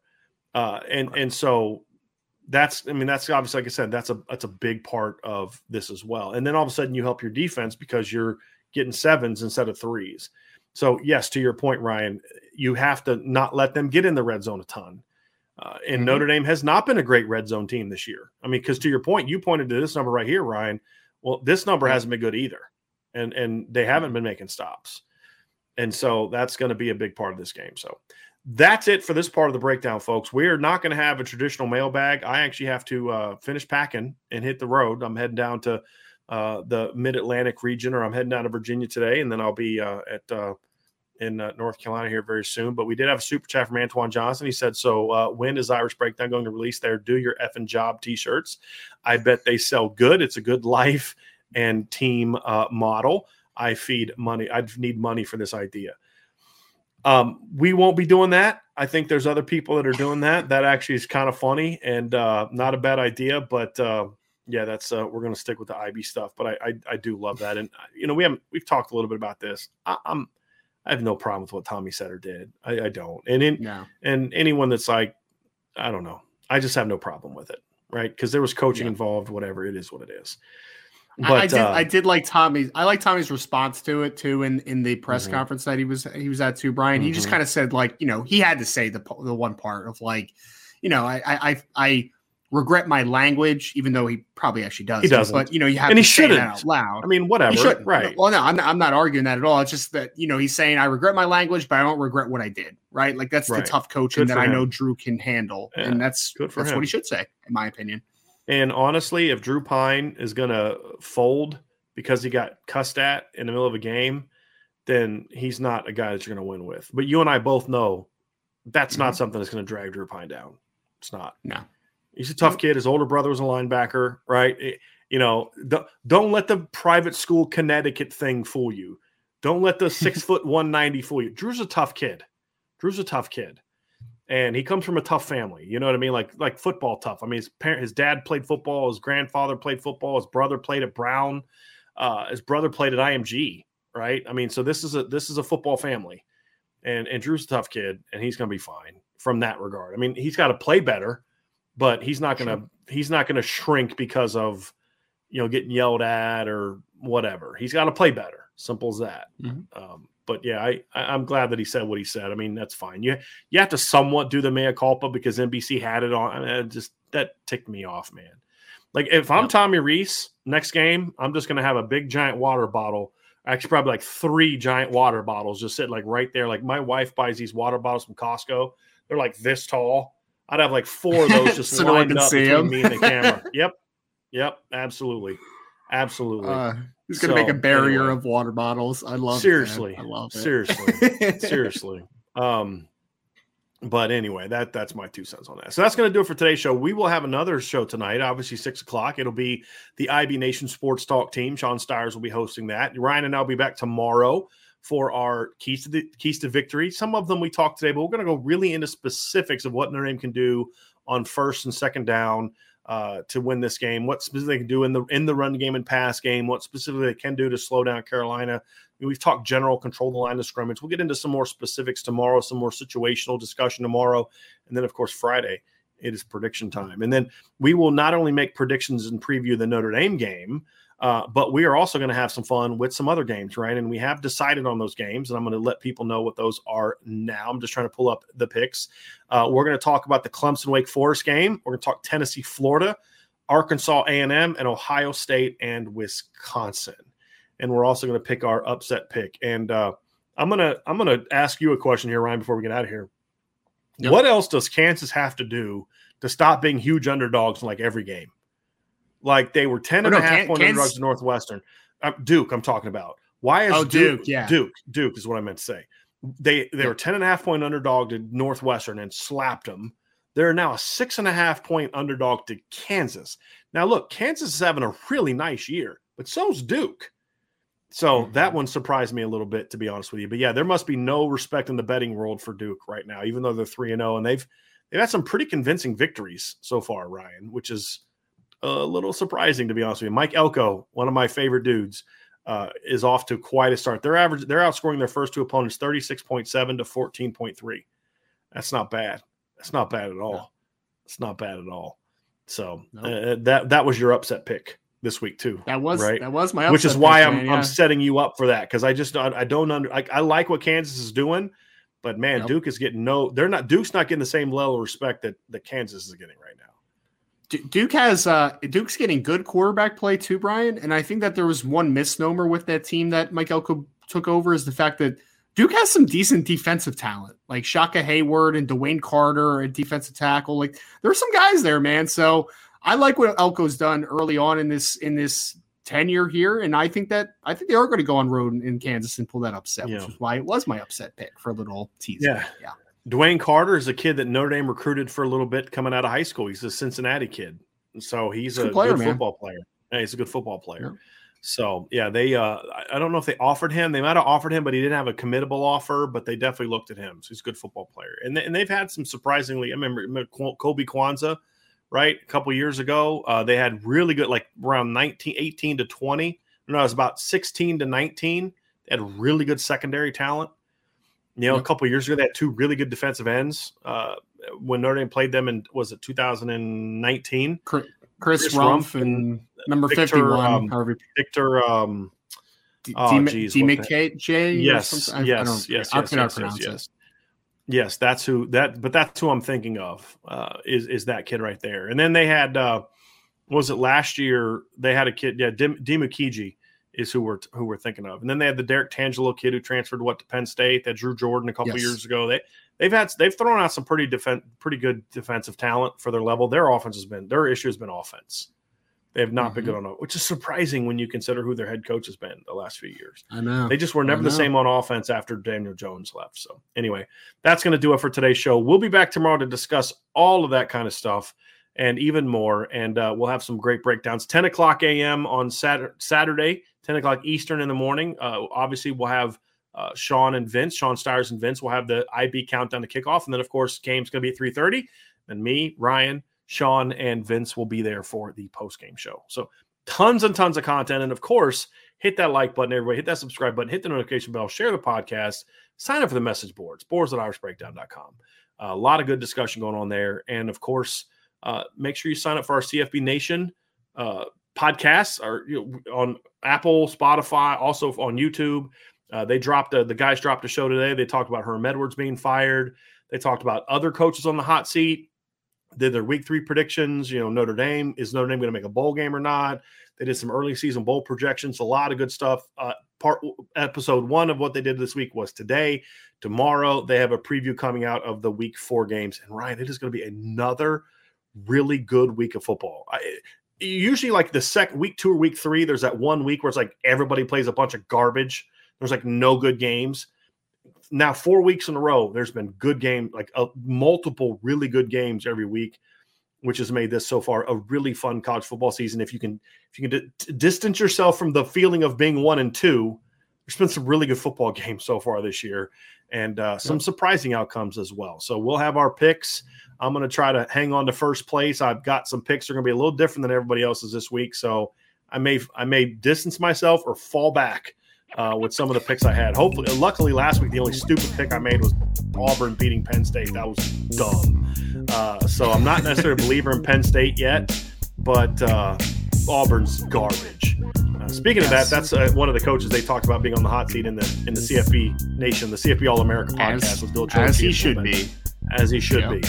There's no doubt about it. So uh, check that out as well, everybody. So for Ryan, I'm Bryan. Have a great rest of your day, and thank you for joining us on the Irish Breakdown Podcast.